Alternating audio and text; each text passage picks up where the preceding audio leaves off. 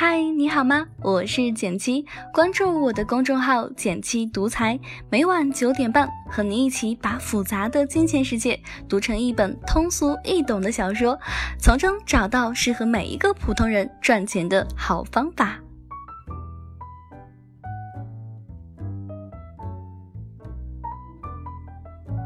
一说起世界首富呢，想必大家都会联想到比尔盖茨。曾经有人统计过，从1995年到2007年，比尔盖茨连续十三年登上首富的宝座。但是历史上有一个人比比尔盖茨连任首富的时间还要长，他曾经连续蝉联了二十年的世界首富。那这个人呢，就叫做保罗盖蒂。现在几乎大部分人都不认识保罗盖蒂。但就在半个世纪之前，保罗·盖蒂是一个和石油大亨洛克菲勒齐名的石油巨头。上个世纪五十年代，盖蒂的资产就达到了三十亿美元，相当于现在的二百六十亿美元。从一九五七年直到去世，保罗·盖蒂保持了连续二十年的世界首富。保罗·盖蒂是世界首富，同时呢，也是一个出了名的吝啬鬼，几乎可以媲美巴尔扎克笔下的格朗台。为了不让别人蹭他的电话，盖蒂在家里安装了公用电话亭。住酒店的时候，他觉得酒店的洗衣费太贵，就自己洗衣服。甚至有一次，他的孙子被人绑架了，绑匪向他索要一千七百万美元赎金，那他对外公开宣布说自己一分钱都不会给。经过几个月的讨价还价，赎金从一千七百万美元降到了七百万，最后谈到了四百多万，他答应支付其中的二百二十万，剩下的一百多万让他的儿子来还。那盖蒂在这次绑架中的抠门表现，刷新了人们的三观。直到四十多年之后呢，美国人仍然不忘把它拍成一部电影，叫做《金钱世界》。大多数人批评盖蒂把钱看得太重，居然连孙子的命都不顾，实在是太冷酷了。但是换另一个角度。盖蒂作为一个世界首富，你不能以平常的眼光去评论他，因为他对金钱的理解确实与普通人是不同的。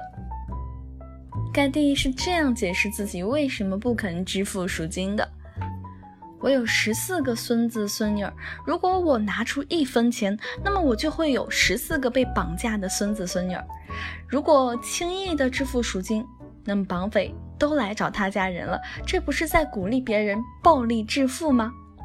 另外，他还有两个更加深层次的原因。第一呢，就是钱要花的值。一般人觉得盖蒂这么有钱，一千七百万简直就是毛毛雨，为什么他还觉得贵呢？盖蒂说出了他的金钱观，那就是世间的一切都一定是有一个价码的。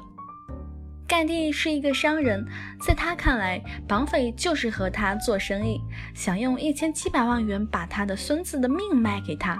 凭什么你说一千七百万，我就要给一千七百万呢？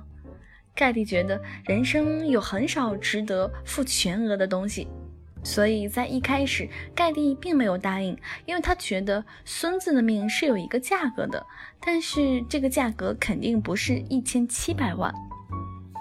他不是不给钱，而是希望钱花的值，所以他派了手下的保镖去谈价格。那第二呢，就是最低价成交。盖蒂有着丰富的砍价经验，他平时有一个爱好，就是收集世界名画和艺术品。他经常会买一些被偷的名画，由于这些画不能见光，所以盖蒂利用这一点讨价还价，最后把价格砍到最低才买下。盖蒂用这个方法把绑架案变成了一场商业谈判。他利用谈判技巧，成功的把价格压低了一半以上。但这个时候，盖蒂依然没有出钱，因为他想一直杀到最低价成交。当价格降到四百万后，盖蒂还是不肯给钱。绑匪失去了耐心，割下了人质的一只耳朵。那这个消息呢，成为新闻的头条。孙子的妈妈买了一千份报纸寄给盖蒂，最后连他的保镖也忍无可忍，开始威胁盖蒂说：“如果你不付钱，我就要破坏房子的安保系统。盖蒂想了想，自己的公众形象和生命安全再怎么也值四百万吧。此时他终于同意给钱。盖蒂最终只付了二百二十万，因为这个金额正好可以免税，多余的钱则让他的儿子来承担。从某种角度看呢，盖蒂的吝啬似乎也有几分道理。正是他对金钱这种独特的理解，才让他成为世界上最富有的人。从他的金钱观当中呢，我总结出以下两点，可以用在投资上。第一点呢，就是要搞清事物的真正价值。一件事物的价格并不代表价值。如果这个东西本身确实值这么多钱，你才可以买下。盖蒂有些抠门的做法，比如自己在房间里洗衣服、装投币电话等等，恰恰从侧面说明他是一个能看到事物的价值，知道哪些钱该不该花。那对应到投资领域呢？这就是我们常说的价值投资的方法。先搞清楚一家企业的真正价值，再去和价格做比较，然后决定买不买。如果你知道一家公司的价值是一百块钱，而它的价格是二百元，你还会着急买入吗？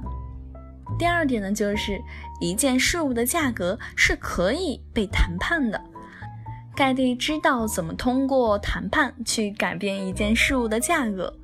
绑匪最初索要一千七百万，盖蒂派人谈判的时候放出风声说：“这个孙子在家族当中的地位不高，没你想的那么值钱。”通过多次交涉，绑匪一次次的降低赎金价格，最终降到了最初价格的四分之一。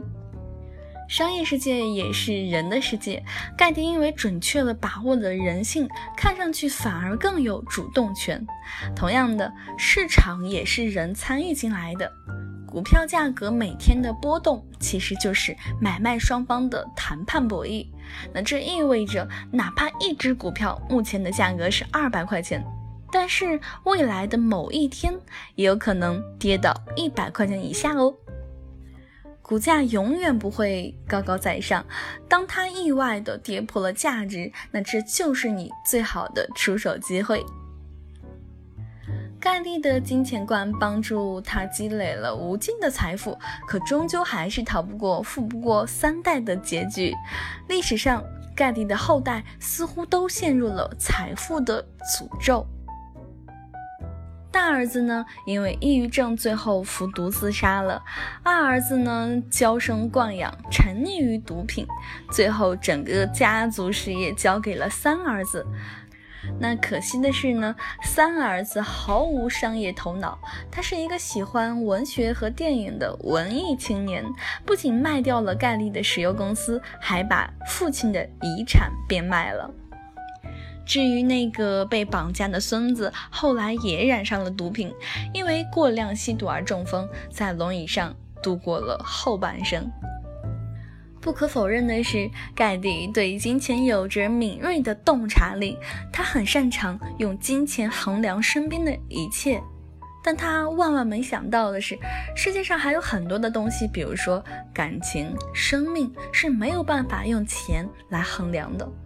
我突然想到另一个相反的例子，就是李嘉诚。当年李嘉诚的长子被绑架的时候，绑匪索要十亿港币赎金，他很爽快地答应了。当天晚上，儿子就被释放了。此外，李嘉诚对家庭教育也很重视，他从小就教给孩子做人的道理，培养他们的商业意识。他的长子很早就接触家族的生意，直到今年正式接班父亲的商业帝国。李嘉诚经常用一句话来教育子女，那就是做人的最高境界要有狮子的力量和菩萨的心肠，用狮子的力量去奋斗赚钱养家，用菩萨的心肠仁慈的对待周围的人。回顾盖蒂家族的经历，不知道你从这句话中读出了哪些体会呢？好了，今天的文章到这里就结束了。想与简七进一步交流，请关注我的微信公众号“简七独裁，让理财更简单，人生更自由。每晚九点半，我们不见不散哟。如果喜欢我的电台，每周一、三、五、七，简七在这里等你，记得订阅哦。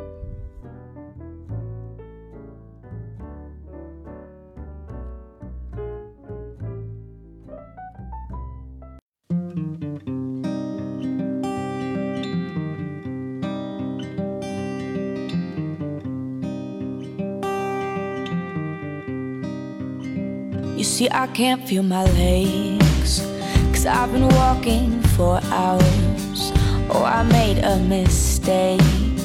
And now it's turning me sour. Cause all, all my life I've, oh, oh, all this time I've let you in. Now you started a fire. The life of life. It's made me weak in the knees from all these burning desires that knock me off of my feet. Cause all, all my life, I've, oh, oh, all this time I've let you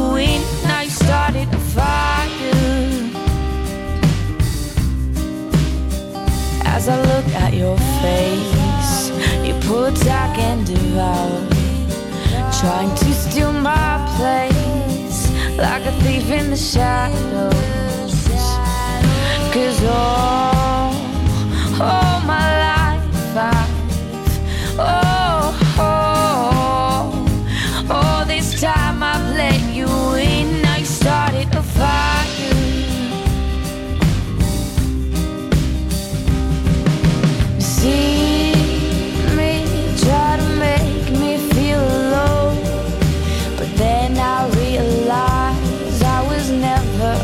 Oh. own